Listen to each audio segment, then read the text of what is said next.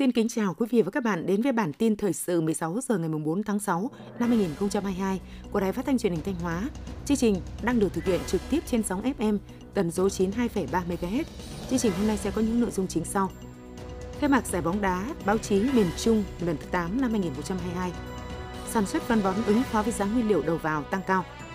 Bảo đảm nguồn nước phục vụ sản xuất nông nghiệp trong mùa nắng nóng.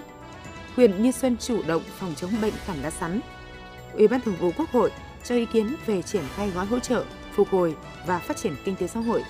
bảo đảm an toàn giao thông đợt cao điểm diễn ra kỳ thi Trung học phổ thông và tuyển sinh đại học 2022. Trước hết mời quý vị và các bạn cùng nghe phần tin trong tỉnh. Sáng nay ngày 4 tháng 6, giải bóng đá báo chí miền Trung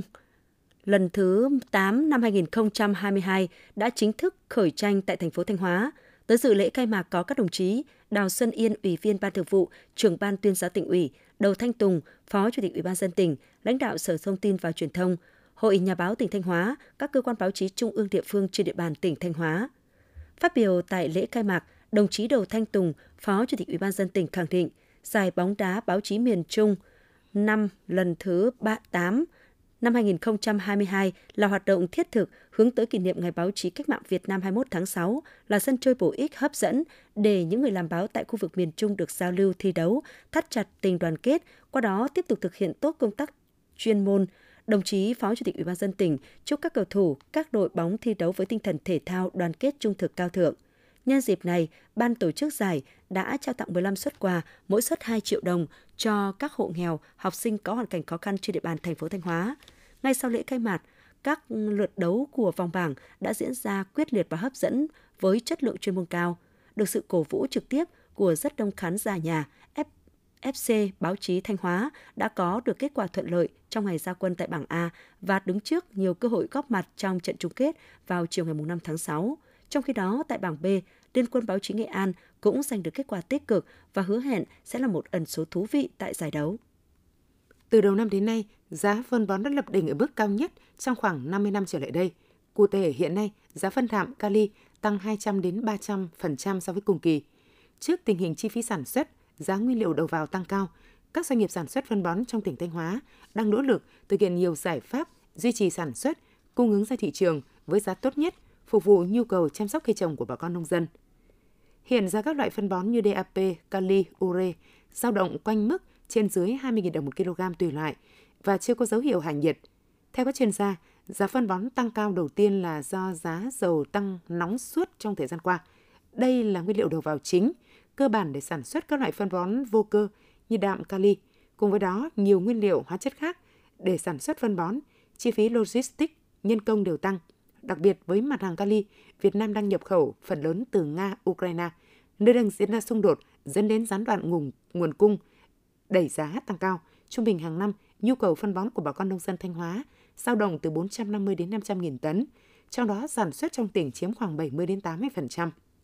Theo dự báo của tri cục Thủy lợi Thanh Hóa, thời điểm đầu vụ thu mùa năm 2022 sẽ có khoảng từ 27.000 đến 32.000 hecta cây trồng có nguy cơ thiếu nước, trong đó diện tích có khả năng xảy ra hạn, ảnh hưởng đến năng suất cây trồng từ 14.000 đến 16.400 hecta.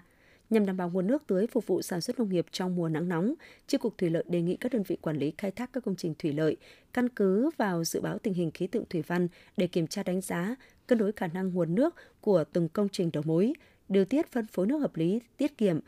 lập lịch tưới luân phiên cho các cấp kênh trên từng hệ thống tưới, đồng thời tuyên truyền công khai lịch tưới rộng rãi cho người dân, kiểm tra và sửa chữa kịp thời máy móc thiết bị, các sự cố hư hỏng công trình, duy trì các máy bơm giã chiến chống hạn đã lắp đặt và có kế hoạch lắp đặt bổ sung nhằm tận dụng mọi nguồn nước để bơm truyền, bơm tiếp nguồn, sẵn sàng các biện pháp đối phó nếu xảy ra hạn hán. Niên vụ sắn 2022-2023, huyện Như Xuân đã trồng 2.960 ha. Tuy nhiên hiện nay, có khoảng 51% diện tích sắn của huyện bình nhiễm bệnh khảm lá. Để chủ động phòng chống bệnh khảm lá sắn, Phòng Nông nghiệp và Phát triển Nông thôn huyện Như Xuân đã phối hợp với Trung tâm Dịch vụ Nông nghiệp và các xã, thị trấn tăng cường điều tra, phát hiện sớm dịch bệnh, hướng dẫn các biện pháp kỹ thuật phòng trừ bệnh khảm lá sắn cho nông dân, đồng thời hướng dẫn bà con nông dân phun thuốc trừ bọ phấn trắng tiến hành nhổ bỏ tiêu hủy và xử lý những diện tích đã bị nhiễm bệnh nặng theo quy trình kỹ thuật phòng trừ bệnh khảm lá sắn do Cục Bảo vệ Thực vật ban hành. Huyện Quảng Sương có trên 1.300 ha nuôi trồng thủy sản nước mặn lợ. Để nâng cao giá trị sản xuất, những năm qua các địa phương và hộ dân trong huyện đã mạnh dạn đầu tư nuôi trồng theo hướng công nghiệp, quy mô lớn, tập trung, đem lại giá trị thu nhập cao. Theo đánh giá của Phòng Nông nghiệp và Phát triển Nông thôn huyện Quảng Sương, việc thực hiện các giải pháp nâng cao giá trị sản xuất cho diện tích nuôi trồng thủy sản đã giúp lợi nhuận được nâng lên đáng kể. Hiện lợi nhuận nuôi trồng thủy sản bình quân đạt 220 triệu đồng một hecta một năm. Trong đó, có một số mô hình mang lại hiệu quả kinh tế vượt trội như mô hình nuôi tôm theo hướng công nghiệp đạt lợi nhuận từ 500 đến 700 triệu đồng một hecta một năm, nuôi ốc nhồi đạt lợi nhuận hơn 1 tỷ đồng một hecta một năm. Ủy ban dân thành phố Sầm Sơn phối hợp với Sở Thông tin Truyền thông Thanh Hóa vừa tổ chức tập huấn, bồi dưỡng, nâng cao nhận thức, kỹ năng về chuyển đổi số cho hơn 100 cán bộ xã, phường và thôn, khu phố trên địa bàn. Tham gia hội nghị tập huấn, đội ngũ cán bộ công chức của 11 xã, phường và 86 thôn khu phố trên địa bàn thành phố Sầm Sơn đã được giới thiệu những kiến thức cơ bản về chuyển đổi số, chương trình chuyển đổi số tỉnh Thanh Hóa và hướng dẫn hoạt động tổ công nghệ số cộng đồng. Thông qua buổi tập huấn, cán bộ công chức xã, phường, thôn, khu phố của thành phố Sầm Sơn sẽ nắm được kiến thức cơ bản về chuyển đổi số. Từ đó, thông tin tuyên truyền, hướng dẫn, hỗ trợ hộ kinh doanh sản xuất và người dân trên địa bàn sử dụng công nghệ số, đưa công nghệ số vào cuộc sống, góp phần xây dựng thành phố Sầm Sơn trở thành đô thị thông minh hiện đại. Sáng ngày 4 tháng 6, Ủy ban nhân dân thành phố Thanh Hóa đã biểu dương khen thưởng hai em Nguyễn Quang Khánh và Nguyễn Đức Mạnh cùng là học sinh lớp 10 C7 trường Trung học phổ thông Tô Hiến Thành vì có hành động nhặt được của rơi trả người đánh mất. Trước đó, trên đường đi học về, khi đến gần trường tiểu học Đông Vệ 1, em Nguyễn Quang Khánh và Nguyễn Đức Mạnh đã nhặt được một túi ni lông, bên trong có bọc tiền 50 triệu đồng. Không do dự, Khánh và Mạnh liền đến công an phường Đông Vệ nộp lại để trả cho người bị mất. Công an phường Đông Vệ đã thông báo và nhanh chóng xác nhận anh Lê Đình Ái ở phố Hải Thượng Lãn Ông, thành phố Thanh Hóa là chủ nhân của số tiền đó. Sau khi đến công an phường nhận tiền, anh Ái rất vui mừng tìm đến nhà hai em để cảm ơn và gửi quà hậu tạ, nhưng hai em cùng bố mẹ không nhận. Nhằm biểu dương ghi nhận cử chỉ hành động cao đẹp ý nghĩa của hai em Nguyễn Quang Khánh và Nguyễn Đức Mạnh, lãnh đạo thành phố Thanh Hóa đã trao giấy khen và khen thưởng cho hai em – Hành động nhặt được của rơi trả người đánh mất của hai em Nguyễn Quang Khánh và Nguyễn Đức Mạnh đã góp phần lan tỏa và nhân rộng tấm gương người tốt việc tốt, phát huy nhân tố tích cực để giáo dục thế hệ trẻ về đạo đức ý thức và trách nhiệm với cộng đồng xã hội. Tiếp theo là phần tin trong nước. Sáng mùng 4 tháng 6 tại nhà Quốc hội, dưới sự chủ trì của Chủ tịch Quốc hội Vương Đình Huệ, Ủy ban Thường vụ Quốc hội đã họp cho ý kiến về tình hình triển khai thực hiện và dự kiến danh mục mức vốn bố trí cho nhiệm vụ dự án thuộc chương trình phục hồi và phát triển kinh tế xã hội, phương án sử dụng nguồn tăng thu, cắt giảm tiết kiệm chi và kinh phí còn lại của ngân sách trung ương năm 2021. Ủy ban Thường vụ Quốc hội cũng tán thành với khung và số kiểm tra mà chính phủ đã báo cáo. Ủy ban Thường vụ Quốc hội đề nghị chính phủ khẩn trương thông báo số vốn còn lại bao gồm 14.000 tỷ đồng cho lĩnh vực hạ tầng y tế, 11.830 tỷ đồng cho các dự án hạ tầng khác để các bộ cơ quan trung ương và địa phương có căn cứ đẩy nhanh tiến độ thực hiện thủ tục đầu tư.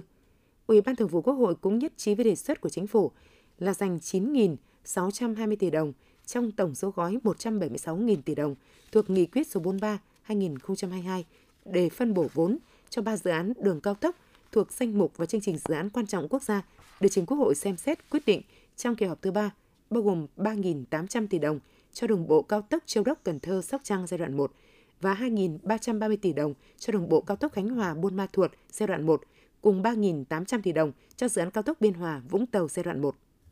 Ngày 4 tháng 6, Văn phòng Thường trực Ban Chỉ đạo Quốc gia về phòng chống thiên tai ban hành văn bản số 290 gửi các tỉnh thành phố Bắc Bộ, Bắc Trung Bộ về việc chủ động ứng phó với mưa lớn, lốc xét mưa đá và nguy cơ lũ quét sạt lở đất ngập úng cục bộ để chủ động ứng phó, giảm thiểu thiệt hại do mưa lớn, lốc xét, mưa đá, gió giật mạnh và nguy cơ lũ, lũ quét, sạt lở đất, ngập lụt có thể xảy ra. Văn phòng Thường trực Ban Chỉ đạo Quốc gia về phòng chống thiên tai đề nghị các tỉnh, thành phố triển khai thực hiện việc theo dõi chặt chẽ các bản tin dự báo cảnh báo, thông tin kịp thời cho các cấp chính quyền nhân dân để chủ động phòng tránh. Các tỉnh, thành phố sẵn sàng triển khai các biện pháp tiêu úng, bảo vệ sản xuất, gia cố bảo vệ hồ ao nuôi thủy sản, thu hoạch hoa màu, cây trồng cạn đến thời kỳ thu hoạch, phòng chống ngập úng khu vực đô thị, vùng trũng thấp, đảm bảo hạn chế thấp nhất thiệt hại, các đơn vị nêu trên tổ chức trực ban nghiêm túc, thường xuyên báo cáo về Văn phòng Thường trực, Ban Chỉ đạo Quốc gia về phòng chống thiên tai và Văn phòng Ủy ban Quốc gia ứng phó sự cố thiên tai và tìm kiếm cứu nạn.